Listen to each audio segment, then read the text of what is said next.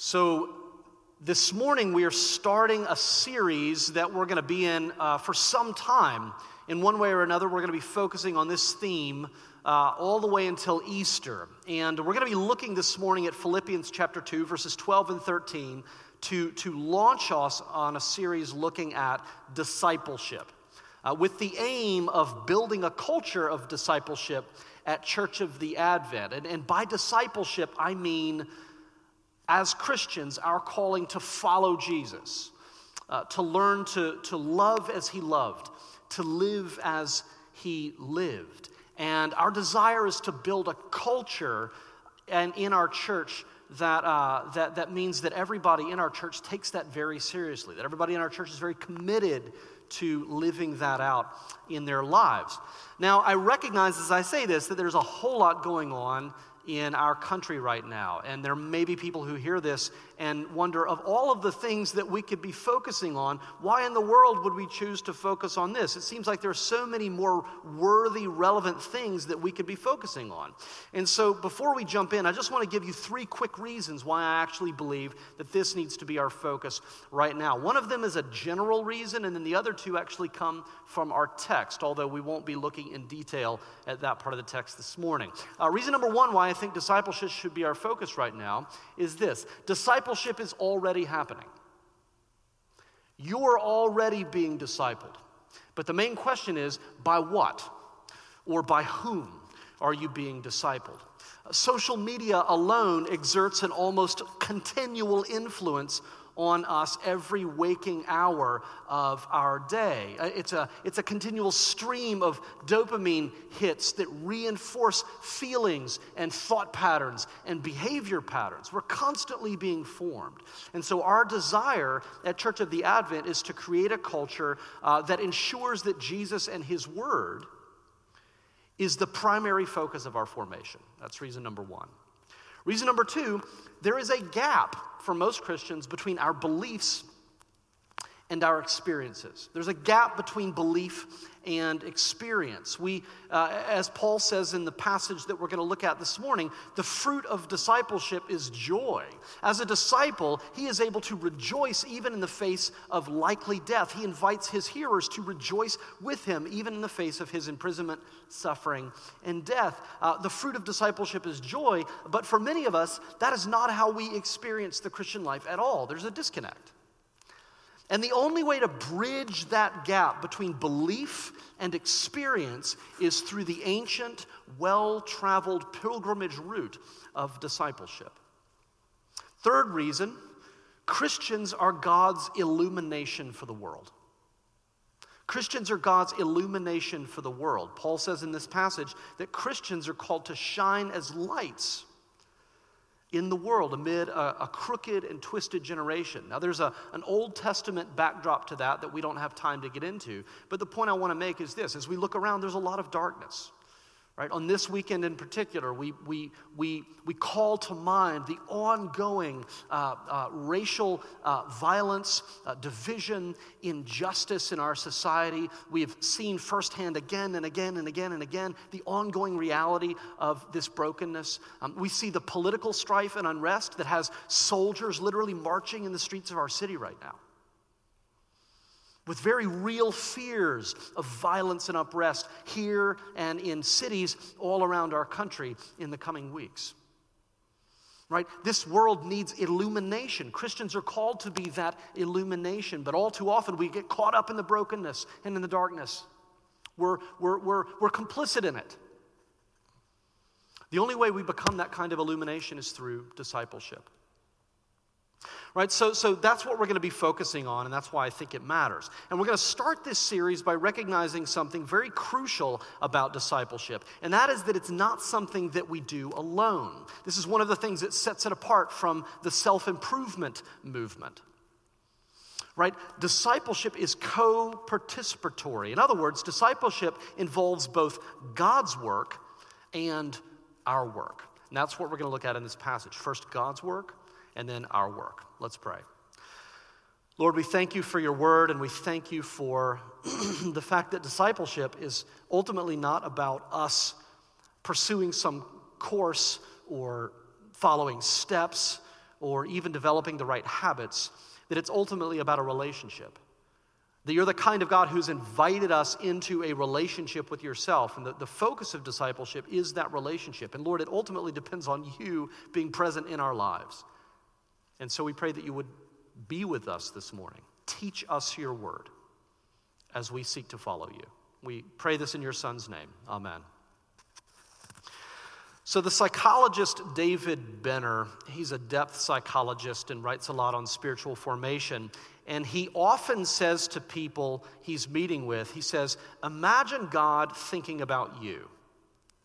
Imagine God thinking about you. And then he asks them, What do you think God feels when you come into his mind?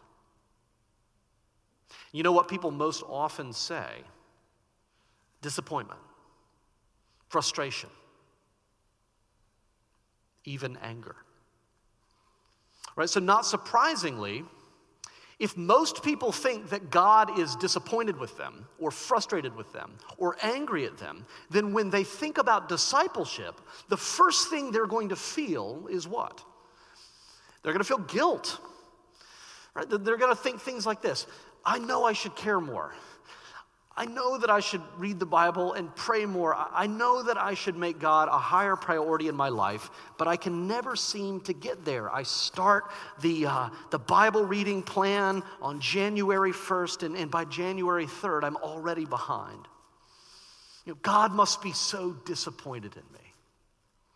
And, and it's almost become fashionable in our culture to refer to yourself as the very worst disciple, right? As a way of trying to deal with this guilt. And if that's the way you feel about discipleship, um, if that's the way you feel about God, then discipleship is never going to be the life giving, joy filled journey that it is uh, described as being in Scripture. It's always going to feel like drudgery. And if this is how you feel, it probably means that you have some misconceptions about the gospel and about God's love. So let me ask you some questions just to, just to get at this in your own heart. When good things happen in your life, do you assume that God is blessing you because you have been faithful? Is that where it's coming from? When bad things happen in your life, do you assume that God must be teaching you a lesson? That's why it's happening. God must be teaching you a lesson.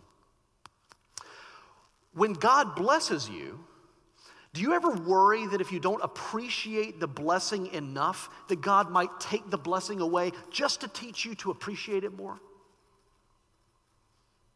Do you ever make deals with God? You know, you, are sick, or, or, somebody you know is sick, and you, you want them to get better, or there's something that you really want. And so you pray to God and you say things like, uh, I, I, promise I'm going to pray every day. I'm going to read scripture every day. I'm going to make you the top priority in my life if you just do this for me. Or when God doesn't answer your prayer, who do you blame? Do you blame God? Do you say, How dare you? I, I have prayed every day for a month for this. How could you ignore me? How dare you? I did everything for you. Or do you blame yourself? You say, Well, maybe it's because I didn't pray hard enough. Maybe it's because my faith isn't strong enough. Apparently, faith should be able to move mountains. Maybe I don't have that kind of faith. And so maybe God's not going to answer my prayer because of my insufficient faith.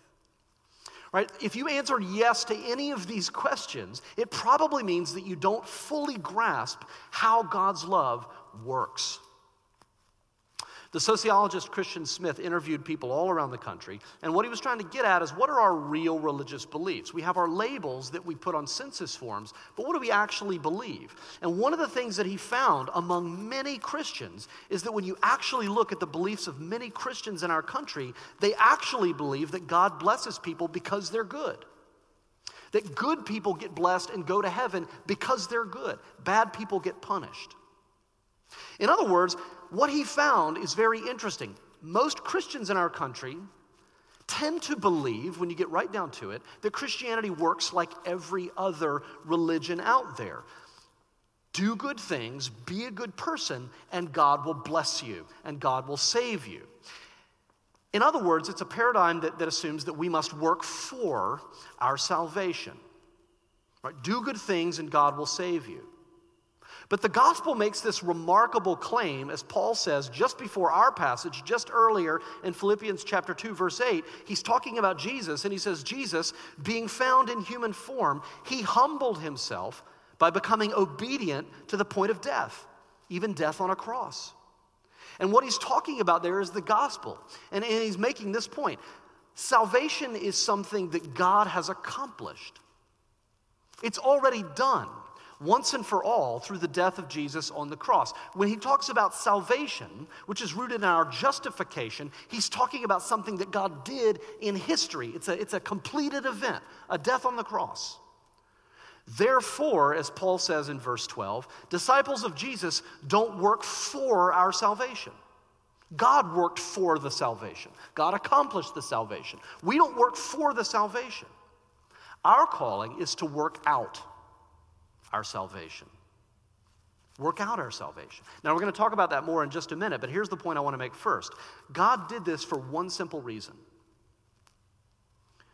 because He loves you and delights in you far more than you could possibly imagine.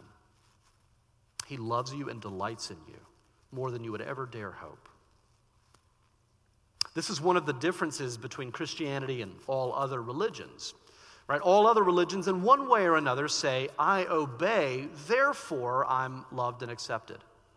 Right? But Christianity says the exact opposite. It says, I am loved and accepted, therefore I obey. It, it begins with God's embrace. Right? And all that we do in our lives is a response to that.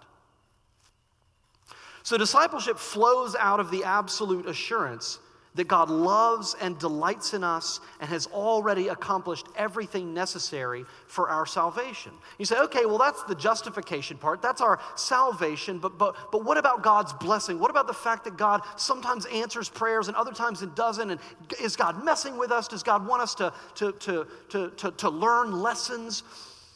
When it comes to God's blessing, what we need to understand is God doesn't dole out blessings sparingly, like you might throw scraps to a hungry dog. But I think we often operate that way. But look at what it says in Ephesians 1 3. Blessed be the God and Father of our Lord Jesus Christ, who has blessed us in Christ with every spiritual blessing in the heavenly places. Right? That's not ambiguous. That's not scraps to a dog. And it's past tense. He has blessed us with every spiritual blessing.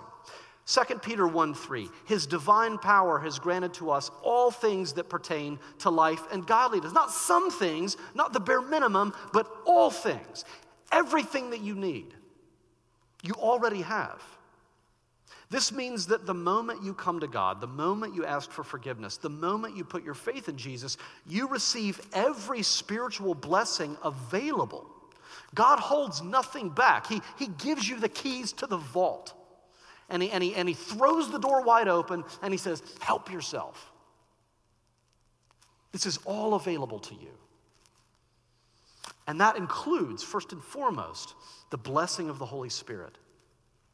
And this is why Paul says, Work out your salvation. Why? For it is God who works in you, both to will and to work for his good pleasure. Our work is contingent on God's work. Discipleship begins with the work of God, the finished work of Christ on the cross, and the ongoing work of the Holy Spirit in our lives.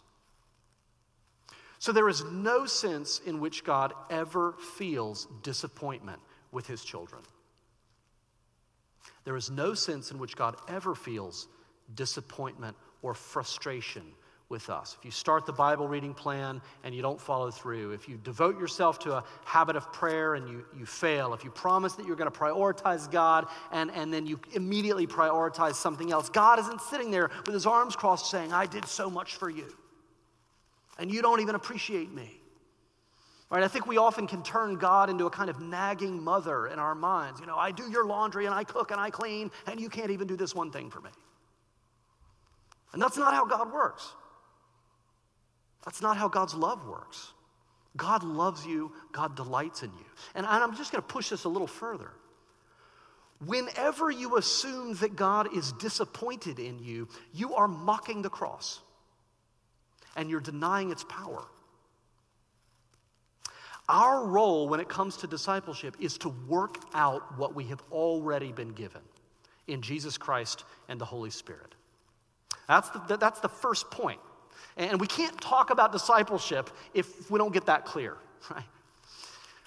But what does that mean? How do we work out our salvation? This is the second point. We'll spend the rest of our time on this. Our role is to work the gospel out into every area of our lives, to apply the gospel, the grace and the love and the power of God to every aspect of our lives. Now, maybe that sounds easy to you. It's not. And the reason is this most human beings tend to live fairly compartmentalized lives. People don't naturally have a unified, seamless, coherent self. In fact, our self is more like a collection of selves that are like watertight containers. They are self contained compartments that may or may not interact with one another, right? So you have your religious beliefs box, you have your love life box, you have your politics, your family, your friends, your finances, your career, the way you think about your neighbors, the way you think about your enemies, and all of those are separate boxes that are sealed off from one another. And so our, our self or rather ourselves, are largely determined by context, which box you are operating out of at any given time. And what this means is that most of us are full of contradictions. Our society loves to point out the hypocrites. We love to call out the hypocrites, but the bad news is we are all hypocrites. We are all walking contradictions in one way or another. And this is something that has been affirmed by everyone from psychologists to poets. You might really care about the environment and recycle in your home, but you still drive cars and take planes everywhere. You know, you may care so much about being healthy and even have a really great exercise plan, but when you get stressed out, you eat sugary, fatty foods. And you're sort of, it's, it's sort of, it doesn't count in those times, right? Some people are super sweet and gentle and wonderful and peaceful in person, but online they are vicious and mean. Some people are respected leaders in their workplace, and, and nobody messes with them, and everybody sort of fears them in the workplace. But in their love life, with the people they're dating, they let people disrespect them, mistreat them, walk all over them. Right? We're all walking contradictions because we're all compartmentalized. And this can be especially true when it comes to our faith. You know, there are many Christians out there who truly believe in Jesus and they've been baptized and, and they understand the gospel and they, maybe they go to church and they can quote the Bible, but their faith stays in the religion box.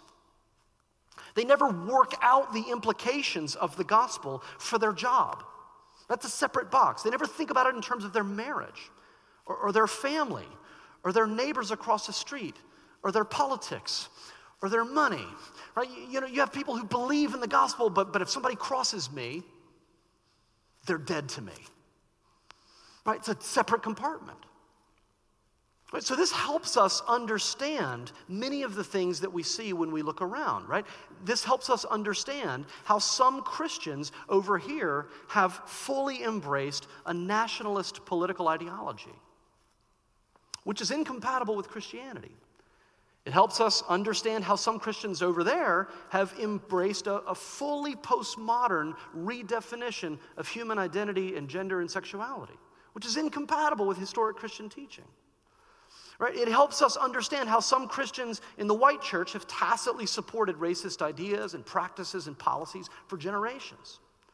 It helps us understand how some Christians in the West have become highly consumeristic and materialistic and see no problem in their faith. Right? So, so our culture loves to look at people like this and say, hypocrite, you're not a real Christian. Well, what a Christian would say is, in fact, that's what a real human being is like. That's what all human beings are like. It's more pronounced, maybe, when you actually claim to believe something. Then, then the contradiction is a little more clear. But it's true for everybody. And they're all due to the fact that we tend to compartmentalize our faith as Christians. And so discipleship means working out our salvation, which means decompartmentalizing our faith, which means applying the gospel to every aspect of our lives. And this is not the kind of thing that you can do over a retreat weekend in the mountains. This is a lifelong commitment to decompartmentalizing ourselves. It means continually asking, how does the truth of Jesus as my Savior and my Lord, how does the truth of God's unlimited grace being poured into my life, uh, even before I asked for it, how does that truth completely transform the way I think about my identity?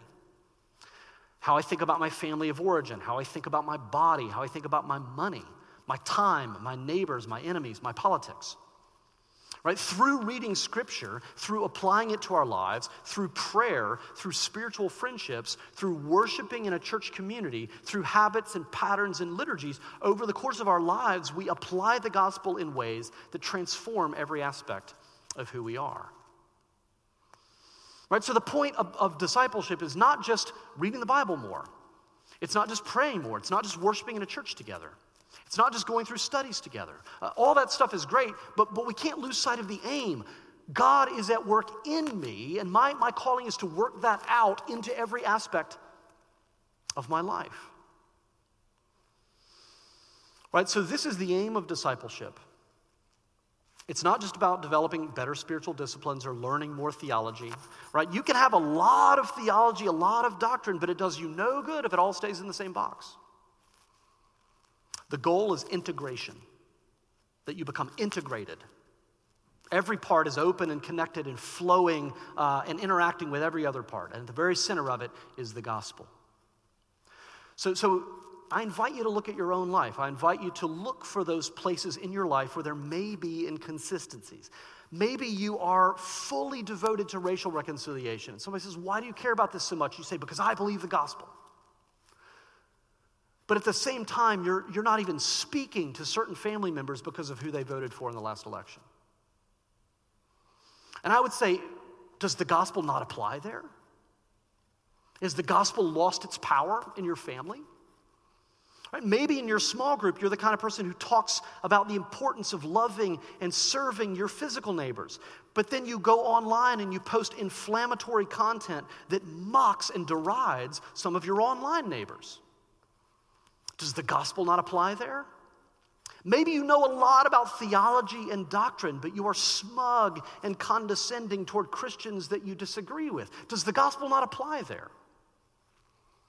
Maybe you strongly desire to be a faithful witness of the gospel, but you're terrified of your coworkers discovering that you're a Christian. Does the gospel not apply there? Right, there are a lot of people who will go and do overseas missions and teach people who speak a completely different language, the gospel, who, who won't even admit they're Christians in their workplace. Does the gospel not apply there?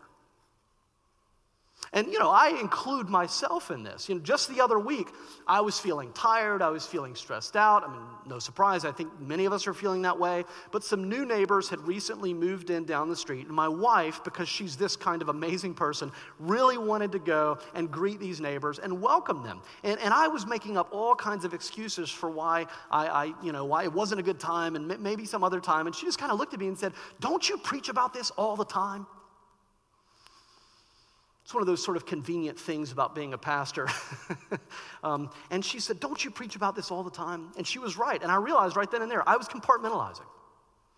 I was compartmentalizing one aspect of my life from another aspect of my life. I'm in home mode, I'm in tired mode.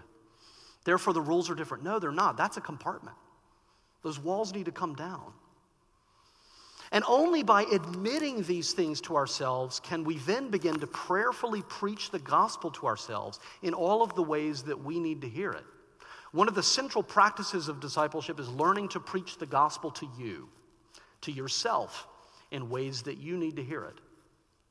Because of God's work, the finished work of Christ on the cross, his ongoing work of the Holy Spirit, we have absolute assurance of God's love and blessing and acceptance. So we can be brutally honest with ourselves. I mean, God already knows this stuff.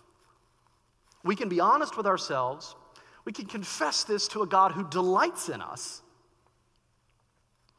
as we work out our salvation and overcome these in- inconsistencies.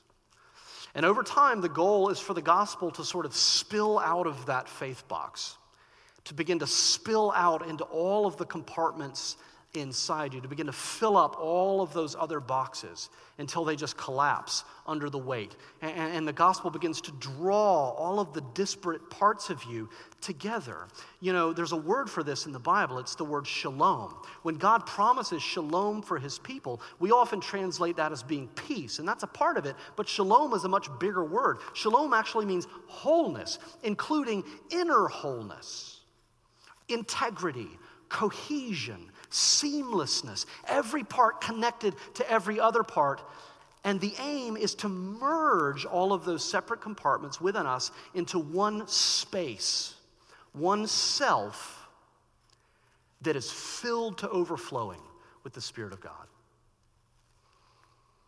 Let's pray. Lord, as we acknowledged at the beginning, and so we'll continue to acknowledge, these are mysteries in many ways above all of our pay grade.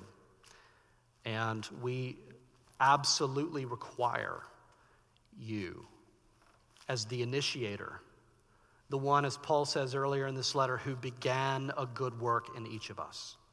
And Paul is absolutely certain that he who began a good work in each of us will bring it to completion. That's our prayer for ourselves, for Christians all around the world this morning. For the reasons that we laid out at the beginning of this sermon, Lord, we need you to complete your work in us. And part of that we know means responding to this call to work out the gospel in our own lives. And I pray that you would give us the vision and the courage and the humility to repent, confess our inconsistencies, and come and ask to be filled by your grace. We pray this in your Son's holy name. Amen.